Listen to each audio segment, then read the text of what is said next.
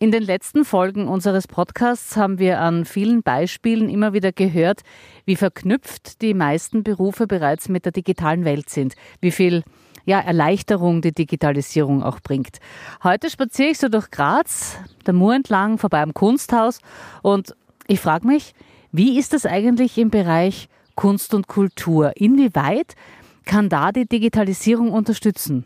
Wie geht's den Künstlern und Künstlerinnen im Jahr 2023 in ihrem Beruf? Meine Arbeit, meine Zukunft, mein AK-Podcast. Auf der Straße frage ich ein paar Passanten und Spaziergängerinnen rund um mich, was ist für euch eigentlich Kunst und Kultur? Also was kommt euch da gleich in den Sinn? Ich denke als erstes an große Orchester und Konzerte und berühmte Komponisten, zum Beispiel Mozart. Mir kommen da als erstes Bilder von bekannten Künstlern in den Sinn berühmte Maler wie Picasso, Rembrandt. Von der Straße jetzt zurück ins Studio und bei mir sind drei interessante Gäste zu dem Thema Kultur und Digitalisierung. Für Lydia von der Interessengemeinschaft Kultur Steiermark, bitte sag deinen Nachnamen nicht selbst, weil sonst spreche ich den ganz bestimmt falsch aus. Lydia Krinza Radojevic. Danke. Lydia, für dich ist Kultur noch viel, viel mehr, als wir gerade gehört haben, gell? Äh, Kultur ist nicht nur Veranstaltungen, sind nicht nur Künstlerinnen. Kultur ist äh, ein, eine Schnittstelle, eine gesellschaftliche, würde ich sagen, poetisch, wenn ich sage, eine Seele. Ne? Kultur ist etwas, was jeder von uns, auch wenn man sich nicht gar nichts interessiert für irgendwas von Kunst und Kultur, ne, trägt mit sich. Ja. Und äh, es ist auch eine Frage von Bildung, äh, Frage von ähm, wer wir sind auch. Oh, das klingt wahnsinnig schön, so wie du das sagst. Gefällt mir wirklich sehr gut.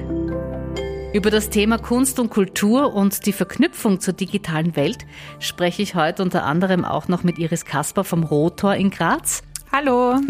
Und Andreas Zingerle vom Verein Mur.at. Genau, hallo. Iris, ich starte mit dir. Rotor, erklär mal kurz, was ist das? Was, äh, wenn ich so sagen darf, was machst du den ganzen Tag? Wir sind ein Zentrum für zeitgenössische Kunst. Bei uns gibt es eben Ausstellungen von zeitgenössischen Künstlern und Künstlerinnen.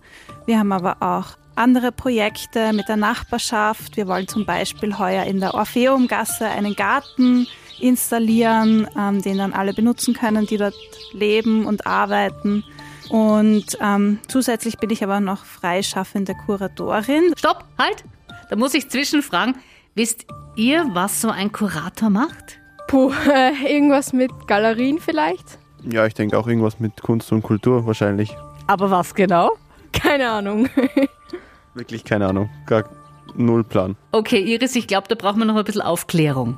Als Kuratorin bin ich sozusagen Ausstellungsmacherin. Das heißt, ich überlege, welches Thema könnte interessant sein ähm, für Leute, die eine Ausstellung besuchen wollen, welches Thema könnte auch für Künstler und Künstlerinnen interessant sein. Und davon ausgehend überlege ich dann, welche Künstler, Künstlerin könnte dazu spannende Arbeiten haben oder neue Arbeiten erstellen. Und ja, dann stelle ich eben eine Ausstellung auf die Beine mit allem, was so dazugehört. Und auch Finanzierung gehört auch dazu. Bei dem Thema Finanzierung schaust du zur, zur Lydia von der IG, Interessengemeinschaft Kultur Steiermark. Was ist dein Job? Wie unterstützt ihr Künstler? Ja, wir sind eine Anlaufstelle für Kunst- und Kulturschaffende in dem Sinne, dass wir ähm, bieten Beratungen. Hier sind äh, entweder, äh, wenn die Leute Hilfe brauchen, äh, Welche sich Hilfe kann das sein? Finanzierungsfrage zu beantworten, ähm, rechtliche Fragen rund um äh, Kultur, äh, steuerliche Fragen. Mhm. Jetzt haben wir ein bisschen Einblick in die Arbeit von Iris und Lydia. Andreas, du bist vom Verein Mur.at, habe ich vorhin schon erwähnt. Auch ihr spielt eine wichtige Rolle für die Kunst- und Kulturszene. Erzähl mal, welche. Äh, ist das, was macht ihr? Es ist ein kleines Datencenter, eine Datenfarm. Wir stellen ähm, digitale Werkzeuge für unsere Mitglieder zur Verfügung, hauptsächlich aus dem Kunst- und Kulturbereich. Okay, darf ich einmal ganz kurz unterbrechen? Wer wird überhaupt Mitglied bei euch? Also für wen vereinfacht ihr das Leben? Hauptsächlich der Einzelkünstler, aber auch ähm, Leute, die sich finden um ein Projekt, also Projektgruppen, ähm, bis hin zu Vereinen, Galerien, Theatergruppen, äh, Musikbands, also sehr breit gefächert das Spektrum. mhm. äh, müssen jetzt nicht Künstler sein, die sich mit digitaler Kunst auseinandersetzen, äh, sind genauso Malerinnen oder Jongleure, ähm, okay. Zirku Zirkusartistinnen, ähm, die, die sich äh, durch die digitale Welt jonglieren. Genau, ja. mit, mit eurer Hilfe, äh, muss man sagen. Also welche Vorteile habe ich jetzt als Künstler, wenn ich da bei euch dabei bin? Ja, also auf der einen Seite äh, gibt es eine gewisse ähm, Basisstruktur, die man nutzen kann. Ähm, wie gesagt, es sind digitale Werkzeuge, fängt an von einer E-Mail-Adresse hin zu äh, Webspace, um seine Webseiten hosten zu können, ähm, aber eben auch eine, eine Datenwolke äh, steht zur Verfügung, um kollaborativ arbeiten zu können und Daten austauschen zu können. Dann Videochat-Plattformen, um eben Veranstaltungen, Konferenzen, aber auch Team-Meetings einfach online abhalten zu können. Da gibt es einfach verschiedenste Tools und Ansätze, die wir zur Verfügung stellen.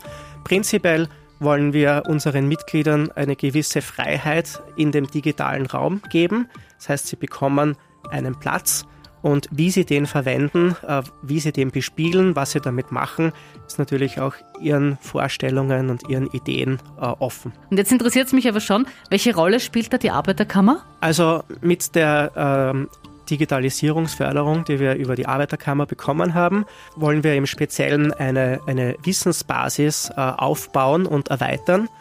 Das heißt, wir wollen unseren Mitgliedern durch Workshops die einzelnen Werkzeuge äh, näher bringen, äh, auch vermitteln können, wie man sie verwenden kann, was es da für ähm, Best-Practice-Szenarien gibt, wie so ein gewisser Arbeitsablauf sein kann in der Verwendung von diesen Werkzeugen, ähm, aber eben auch diese digitale Wissensbasis aufbauen, das eben ein Online-Archiv sein soll, in dem ähm, die einzelnen Workshops, die teilweise äh, vor Ort bei den Mitgliedern stattfinden, teilweise online äh, oder auch hybrid stattfinden, teils online, teils offline, dann eben in dieser Wissensbasis gesammelt werden und so quasi Anleitungen geben, äh, wie kann man einzelne Werkzeuge äh, passend verwenden und so quasi ein, ein Startpaket neuen Mitgliedern zur Verfügung stellt. Mhm. sagen kann, willkommen, äh, neues Mitglied, äh, hier gibt es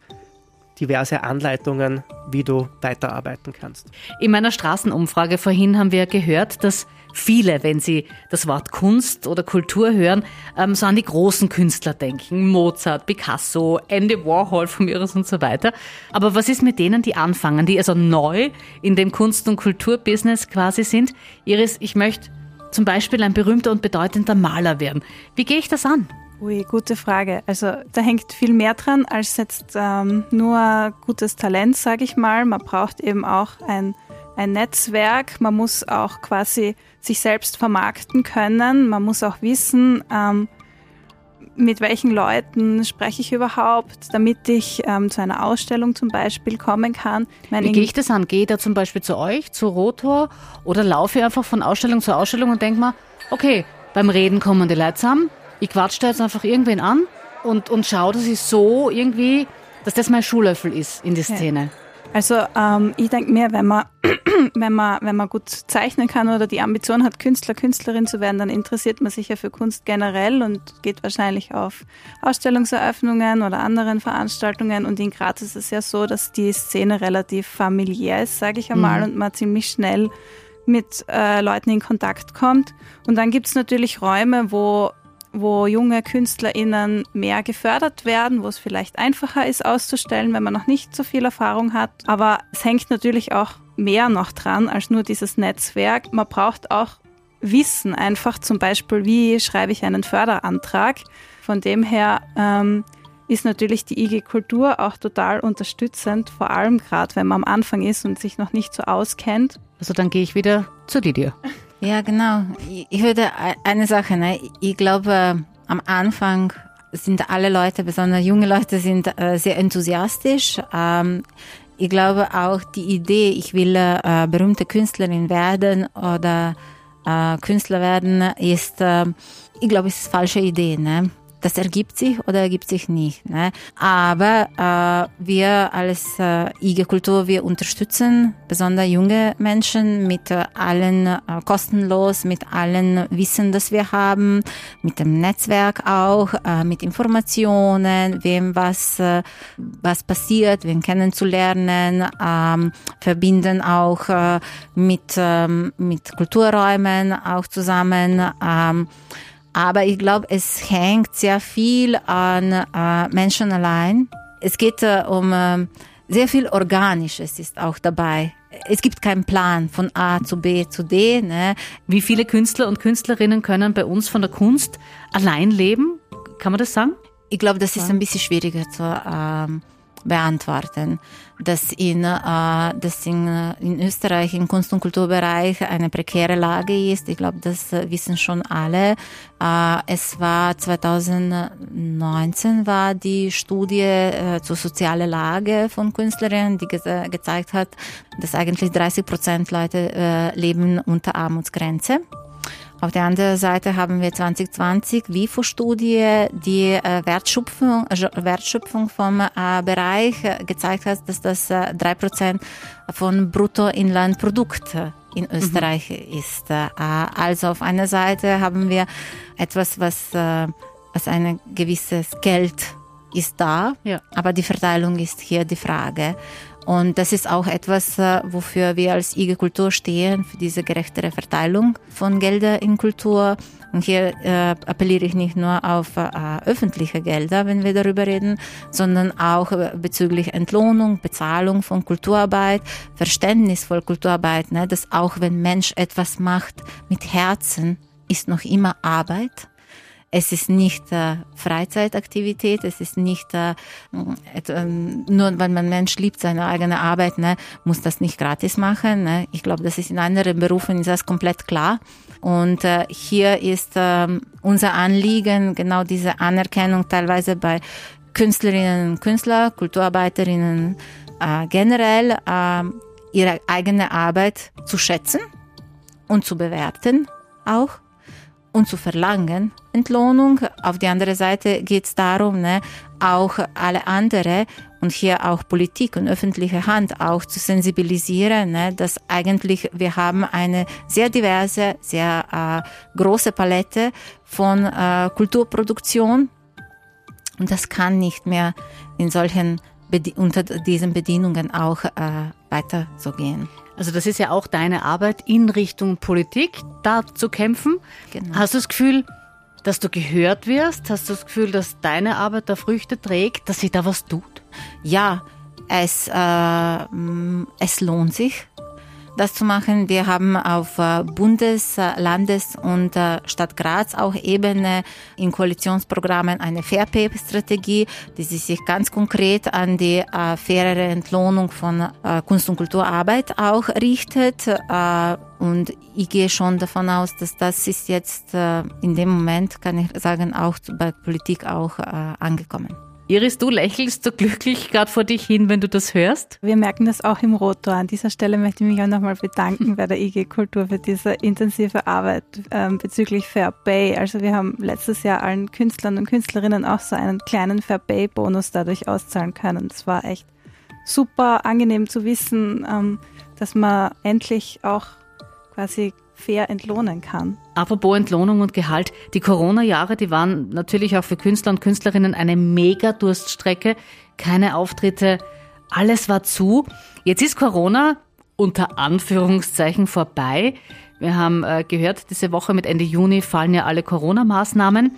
Ich habe mit ein paar Kabarettisten und Künstlerinnen gesprochen, die klagen schon ein bisschen, dass es noch immer schleppend ist. Also, dass noch immer wenig Publikum kommt. Wie bemerkt ihr das in der Szene? Also, ich versuche jetzt einmal von mir auszugehen. Äh, ich habe schon gemerkt, dass äh, ich nicht mehr so gerne äh, in vollgestopfte Konzertsäle gehe. Mhm. Ähm, da mir auch lieber gerne ein bisschen zurückhalte und sage, da sind mir jetzt zu viele Leute, da gehe ich jetzt lieber.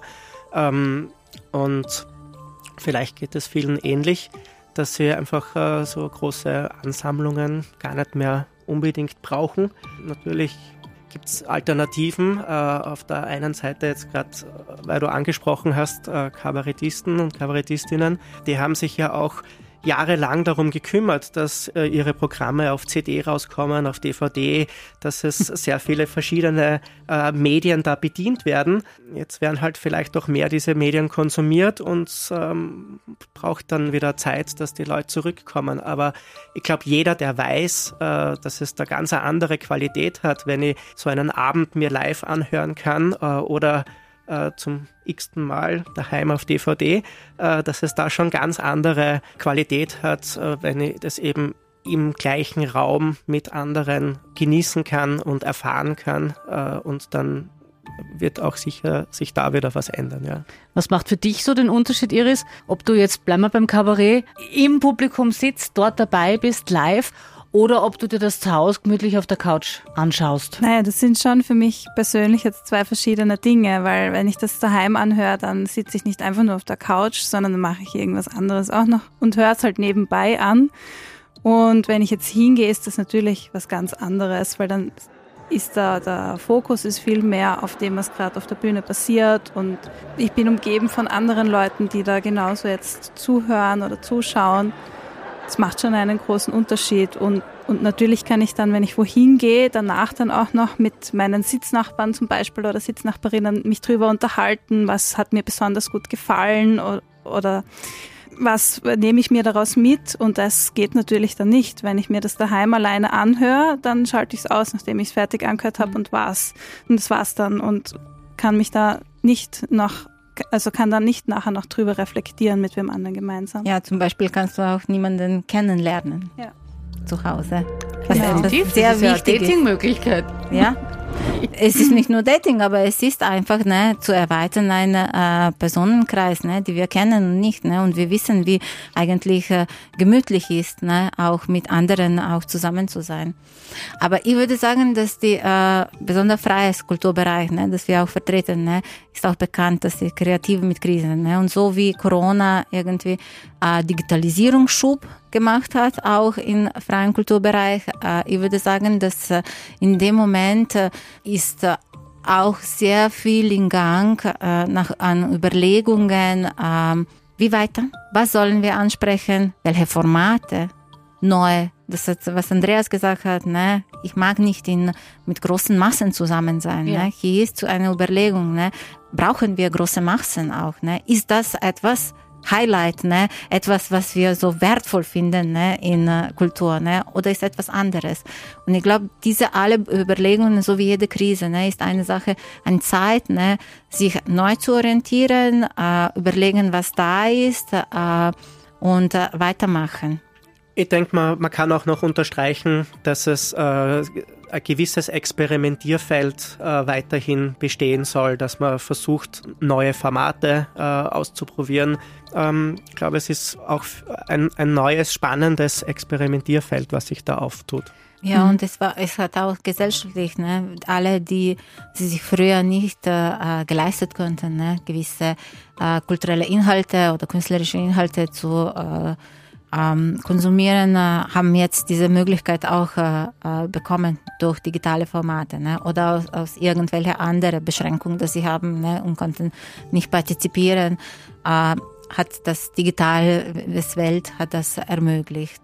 Also was ganz klar ist, die Digitalisierung, die hat natürlich auch in der Kunst und Kultur schon lang Einzug gehalten und wird sich da auch noch weiter ausbreiten, wenn ich das so sagen darf, auch in Sachen digitaler Kunst, Andreas. Das ist dir ja wirklich wichtig, dass das bei euch im Verein, also dass dafür auch eine Plattform ist. Ja, ich wollte noch einmal erwähnen, ähm, dass eben MUAT nicht nur ein Servicebetrieb ist, der für verschiedenste Künstlerinnen und Gruppen äh, Services zur Verfügung äh, stellt, sondern äh, wir haben auch ein künstlerisches Jahresprogramm, wo wir immer aktuelle Themen zu Technologie und Gesellschaft behandeln.